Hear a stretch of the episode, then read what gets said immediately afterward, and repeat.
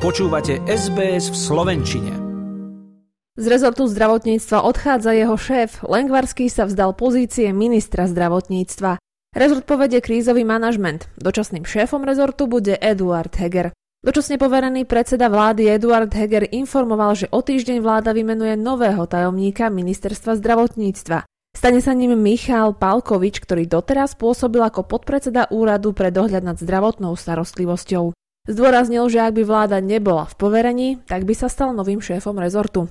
Lengvarský pri svojom odchode ostro kritizoval vládu a hovoril aj o korupcii, čo dočasne poverený premiér Eduard Heger odmieta. Prezidentka vzhľadom na situáciu v rezorte pohrozila, že ak nepríde k náprave, je pripravená vymenovať úradnícku vládu. Krátko po 5. výročí vraždy novinára Jana Kuciaka a jeho snúbenice sa mimoriadny kultúrny výbor v útorok zaoberal vyhrážkami voči moderátorke RTVS Marte Jančárovej. Naka v tomto prípade začala okamžite konať a behom týždňa zadržala aj podozrivú osobu. K výhražným e-mailom a telefonátu redaktorke došlo podľa RTVS po relácii sobotné dialógy, ktorej hostkou bola prezidentka Zuzana Čaputová. Do relácie sa chcel dostať na miesto pozvaného politika Smeru SD Mariana Kerryho, Ľuboš Blaha, ktorý nebol pozvaný, čo RTVS odmietla a uplatnila štandardný postup tzv. prázdneho kresla. Mimoriadna schôdza k poskytovaniu stíhačiek MiG-29 pre Ukrajinu zrejme nebude. Líder hnutia Oľano Igor Matovič prichádza s novým návrhom. Chce túto kompetenciu preniesť na prezidentku Zuzanu Čaputovú. Matovič chce v novom návrhu meniť ústavu. Poďme zmeniť ústavu, máme druhé čítanie na tejto nasledujúcej schôdzi a dajme možnosť hlavnej veliteľke ozbrojených síl, aby vyšla zo zákopu, aby rozhodla, či MIGy pôjdu alebo nepôjdu na Ukrajinu. Dočasne poverený premiér Eduard Heger si však stále stojí za svojím a za tým, aby o MIGoch rozhodoval parlament. Opozícia sa ale nechystá návrh lídra Oľano podporiť. V čakárniach u imunológov pribúdajú pacienti. Odborníci sa shodujú, že pandémia koronavírusu ešte viac oslabila imunitu ľudí.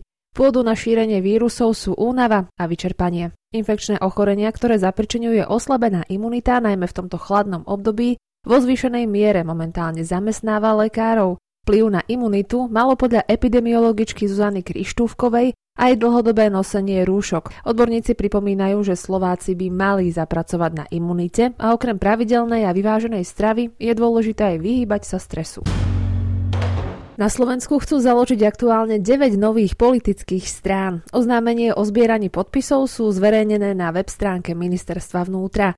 Medzi vznikajúcimi stranami je projekt europoslankyne Lucie Ďuriš Nicholsonovej s názvom Jablko, tiež subjekt Zdravý rozum, kresťanské a konzervatívne hnutie, za ktorým je politický analytik Jan Baránek. Na Slovensku funguje aktuálne vyše 160 politických strán a hnutí a z toho 90 je v likvidácii.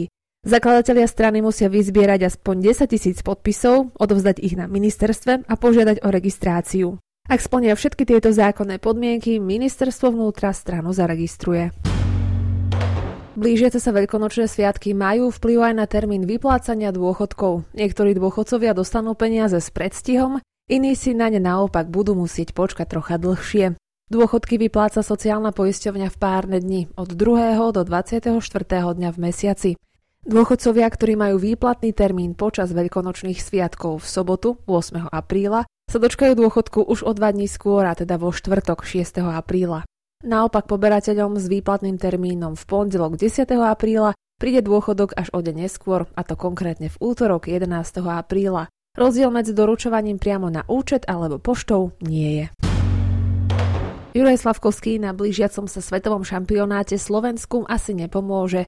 Podľa generálneho manažéra jeho zamestnávateľ v podstate vylúčil, že keď bude Jura Slavkovský zdravý, pošle ho na majstrovstvá sveta. Jeho klub je výhradne proti tomu, aby sa 18-ročný Slovák predstavil pred ďalšou sezónou profi ligy v súťažných dueloch, pretože nechcú riskovať prípadné ďalšie zranenia. Slovenský hokejista sa už od januára zotavuje zo zranenia kolena a podľa prognóz by sa mal vrátiť na ľad v polovici apríla. Slavkovský pred aktuálnym zranením nebodoval v 15 zápasoch za sebou a neskóroval v 20 stretnutiach v rade. Košičan si pripísal v 39 dueloch 10 bodov za 4 góly a 6 asistencií a nastupoval prevažne vo štvrtej formácii. Chcete počuť viac relácií ako táto? Počúvajte cez Apple Podcast, Google Podcast, Spotify alebo kdekoľvek získajte svoj podcast.